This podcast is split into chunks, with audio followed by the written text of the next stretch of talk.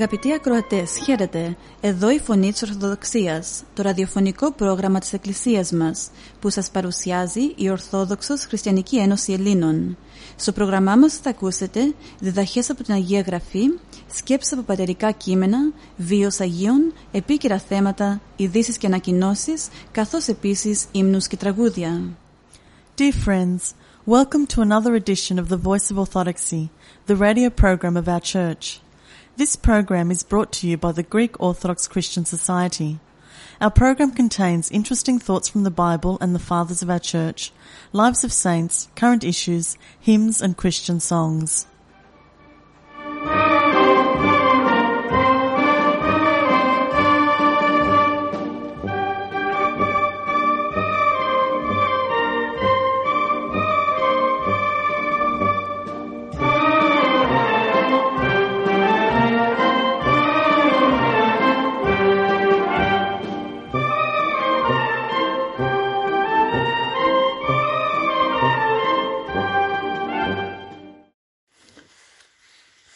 Αυτή την Κυριακή η Εκκλησία μας εορτάζει τη μνήμη των τριακοσίων δεκαοκτώ Θεοφόρων Πατέρων της πρώτης Οικουμενικής Συνόδου.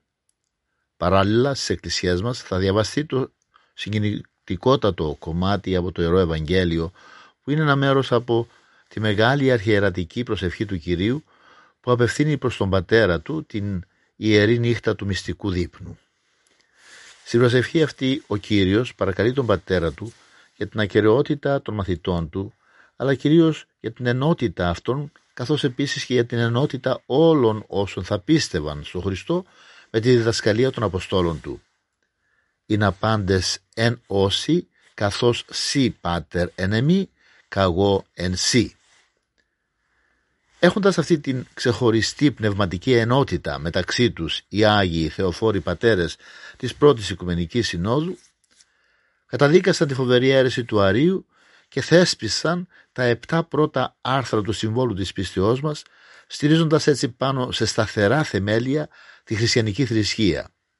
Με άλλα λόγια, έβαζαν τις θεωρητικές βάσεις για τη ζωή και την πολιτεία των χριστιανών γενικά.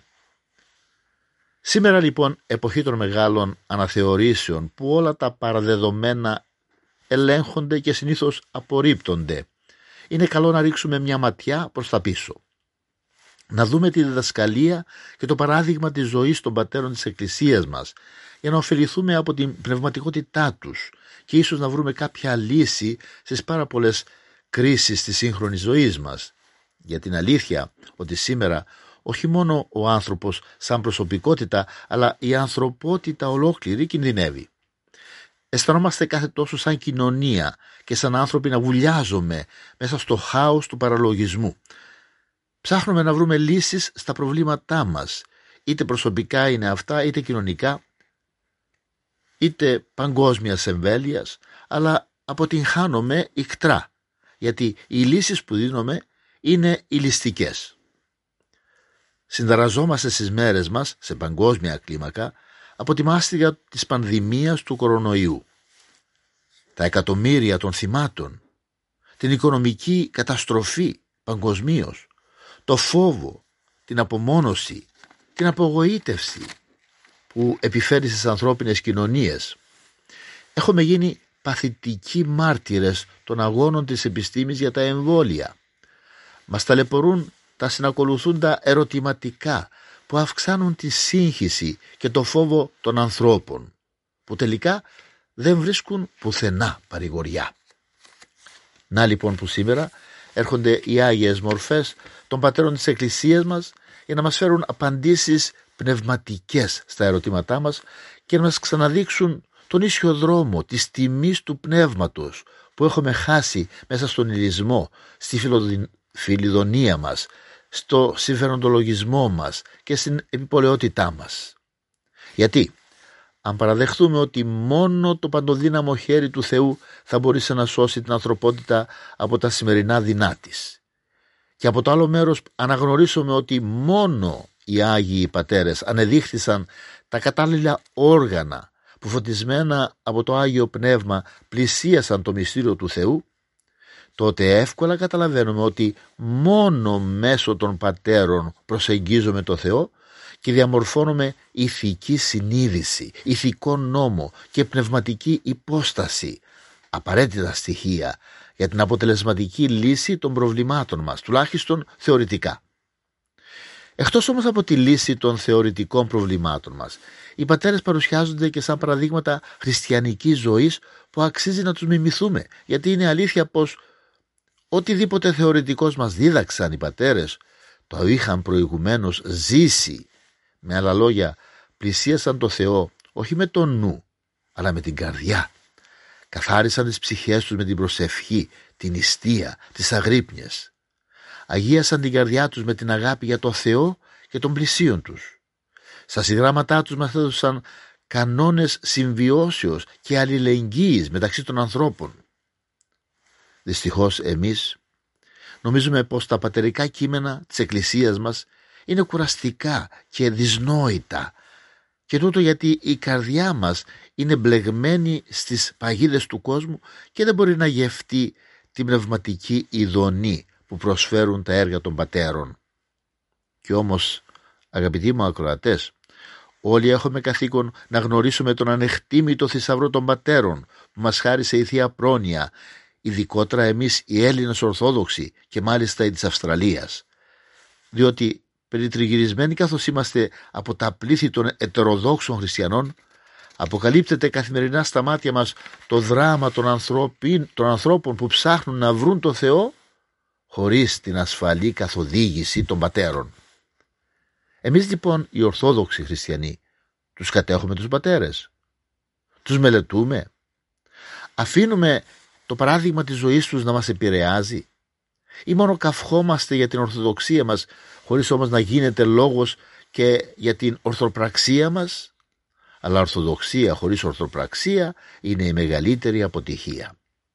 Φρονούμε πως οι πατέρες της Εκκλησίας μας παραμένουν οι άριστοι ιατροί και θεραπευτές του σημερινού ανθρώπου, που μπορούν να τον απαλλάξουν από όλες τις αγωνίες και να του επαναδώσουν την ψυχική γαλήνη και ηρεμία, αρκεί να θελήσουμε να εφαρμόσουμε στη ζωή μας τα φάρμακα της ψυχής που αυτοί μας συνιστούν, την αγάπη στο Θεό και στους ανθρώπους, την ενεργό και ζωντανή χριστιανική ζωή, τη συμμετοχή μας στα αγιαστικά μυστήρια της Εκκλησίας μας.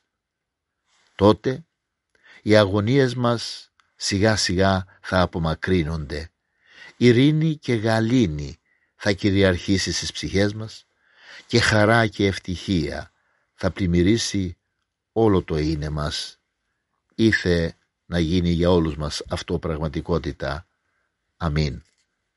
Αδελφοί, Χριστός Ανέστη.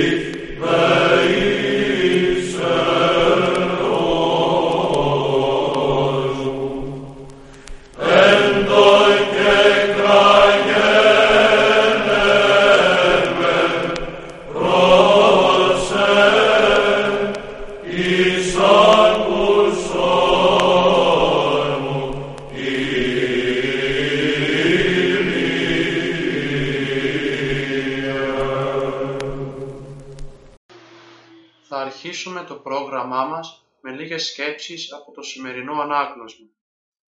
Το καιρό εκείνο ο Ιησούς και πήρε τους οφθαλμούς αυτού εις τον ουρανόν και είπε: «Πάτερ, ελήληθεν η ώρα, δόξασόν σου τον Υιόν, ίνα και ο Υιός σου δοξάσισε, καθώς έδωκας αυτό εξουσίαν πάσης αρκός, ή να παν ο δε δωκας αυτό δώσει αυτής ζωήν αιώνιον, αυτή δε έστιν αιώνιο ζωή, ή να γινώσκος είσαι των μόνον αληθινών Θεών, και όν απέστειλας Ιησούν Χριστόν. Εγώ σε δόξασα επί της γης, το έργον ετολίωσα, ο δε δοκάσμι ή να ποιήσω, και νυν δοξασόν με εσύ Πάτερ, παρά σε αυτό τη δόξη, ή ήχον πρώτου των κόσμων είναι παράσι. Εφανέρωσα σου το όνομα της ανθρώπης ους δε δοκάσμι εκ του κόσμου, σοι ήσαν και εμεί αυτούς δε δοκάς, και των λόγων σου τετηρίκασι, νυν έγνοκαν ότι πάντα όσα δε δοκάσμι παρά σου εστιν, ότι τα ρήματα α δε δοκάσμι δε δοκα αυτής, και αυτοί έλαβον και έγνωσαν αληθώς ότι παρά σου εξήλθον, και πίστευσαν ότι σύ με απέστειλας. Εγώ περί αυτών ερωτώ, ου περί του κόσμου ερωτώ, αλλά περί όν δε δοκάσμι ότι σύ ήσι, και τα αιμά πάντα σα έστι και τα σα αιμά, και δε δόξας με εν αυτής, και ουκέτι ημί εν το κόσμο, και ούτι εν το κόσμο εσύ, και εγώ προσέ έρχομαι. Πάτερ Άγιε, τήρησον αυτούς εν το ονόματί σου, ο δε δοκάσμι, ή να όσιν εν καθώς ημείς, ότε ημίν με ταυτόν εν το κόσμο, εγώ ετήρων αυτούς εν το ονόματί σου. Ους δε δοκάσμι εφύλαξα, και οδείς εξ αυτών απόλετο, ήμι ο Υιός της απολίας, ή να η γραφή πληρωθεί. Νυν δε προσέ έρχομαι, και ταύτα λαλώ εν το κόσμο, ή να έχωσι την χαράν την εμήν πεπληρωμένην εν αυτής.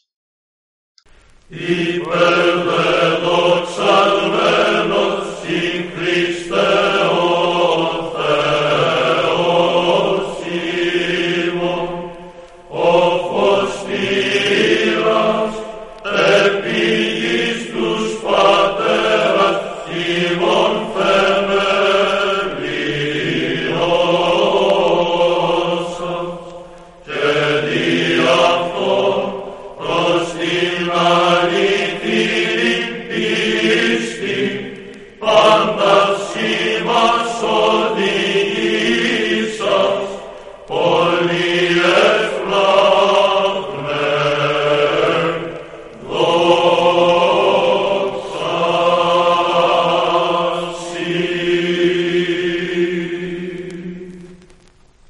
Όλοι συγκροτήσαντες την της ψυχής επιστήμη και το Θείο Πνεύμα την συνδιασκεψάμενη το μακάριον και σε τον σύμβολον εις επί πατέρες θεογράφος διεκάραξαν έως αφέστατα το γεγενικό της συνάναρχων των λόγων εκδιδάσκουσιν και επαναληθώς ομοουσίων τες των Αποστόλων επόμενοι προδήλων διδαχές οι ευκλαιείς και πανώνοι όντως και Θεόφρονες. Συνεχίζουν το πρόγραμμά μας με μερικές σκέψεις από τον τέταρτο ψαλμό για την εμπιστοσύνη στο Θεό. Όλοι οι άνθρωποι της γης αντιμετωπίζουν πάντα το ίδιο πρόβλημα. Ποιο είναι αυτό? Είναι το πρόβλημα της επιβιώσεως. Ένα μεγάλο μέρος της ανθρωπίνης προσπαθίας δαπανάται στη λύση του οικονομικού προβλήματος. Και όποιος κατορθώνει να λύσει το οικονομικό πρόβλημα θεωρείται επιτυχημένος άνθρωπος. Γι' αυτό ακούμε πολλές φορές τους ανθρώπους να λένε «Τι ανάγκη έχει αυτός? Έλυσε το οικονομικό του πρόβλημα».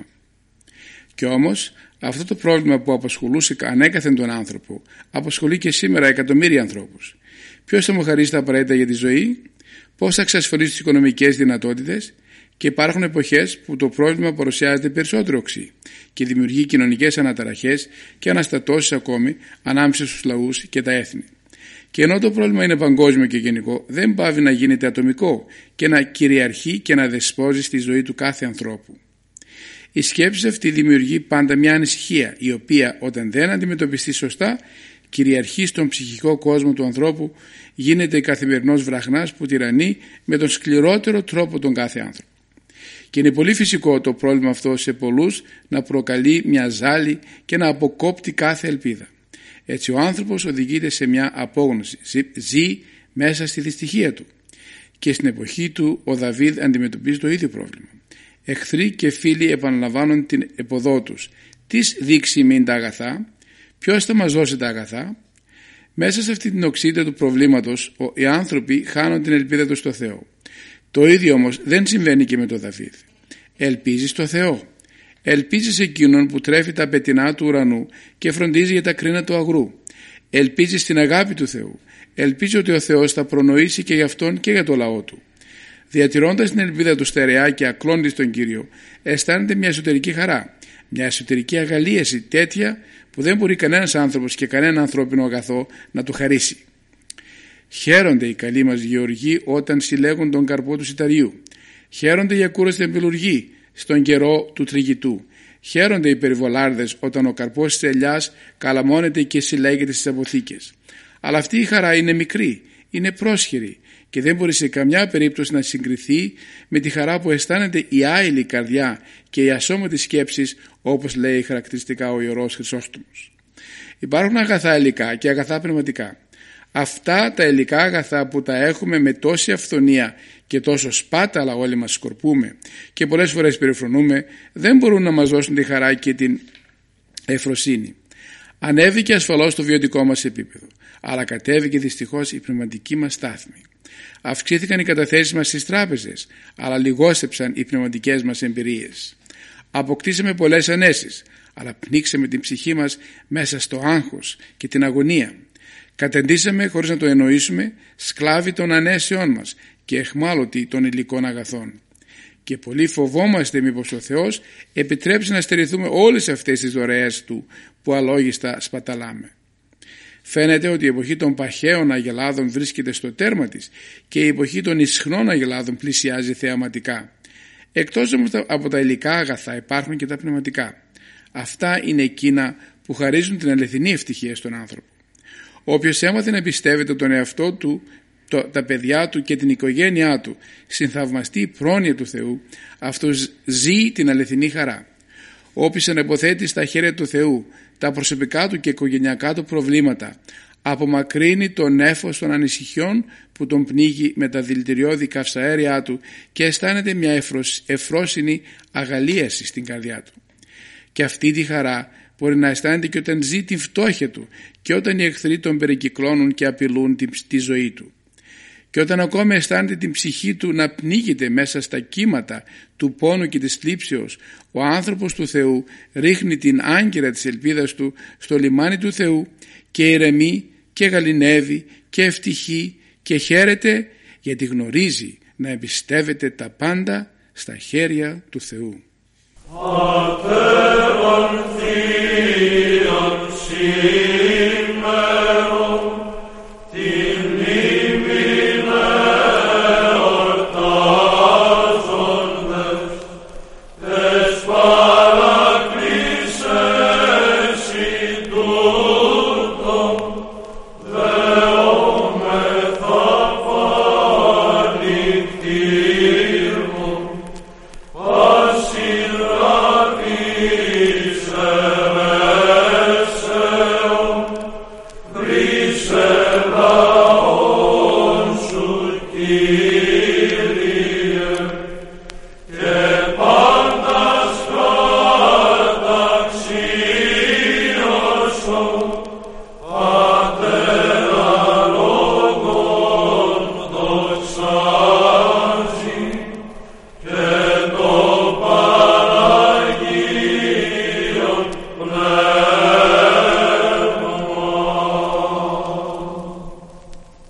Συνεχίζουμε το πρόγραμμά μας με μερικές σκέψεις από τους πατέρες για τις ανώφελες φροντίδες. Ο Άγιος Ιωάννης ο Χρυσόστομος λέει Ας μη μας κυριεύει η μανία για τα ζητήματα της επίγειας ζωής και τότε θα είμαστε πάντοτε άγρυπνοι και προσεκτικοί. Σε κάθε δε περίσταση να ρυθμίζουμε τον εαυτό μας σύμφωνα με το συμφέρον της ψυχής μας. Όπως εκείνος που έχασε το φως του σκοτάφτισε πολλά εμπόδια, έτσι και εκείνος που θα λησμονήσει τον φόβο του Θεού διαρκώς βασανίζεται από διάφορες φροντίδες, μέριμνες και λύπες. Όταν κάποιος άνθρωπος ξοδεύει όλη του τη φροντίδα για να εξετάζει υπερβολικά τη ζωή των άλλων, θα έχει ως συνέπεια οι οικογενειακές σου υποθέσεις να παραμελούνται και θα πηγαίνουν από το κακό στο χειρότερο. Ο Μέγας Αντώνιος λέει «Όσο πιο λιτή ζωή κάνει κάποιος, τόσο και πιο ευτυχισμένος είναι, διότι δεν φροντίζει για πολλά».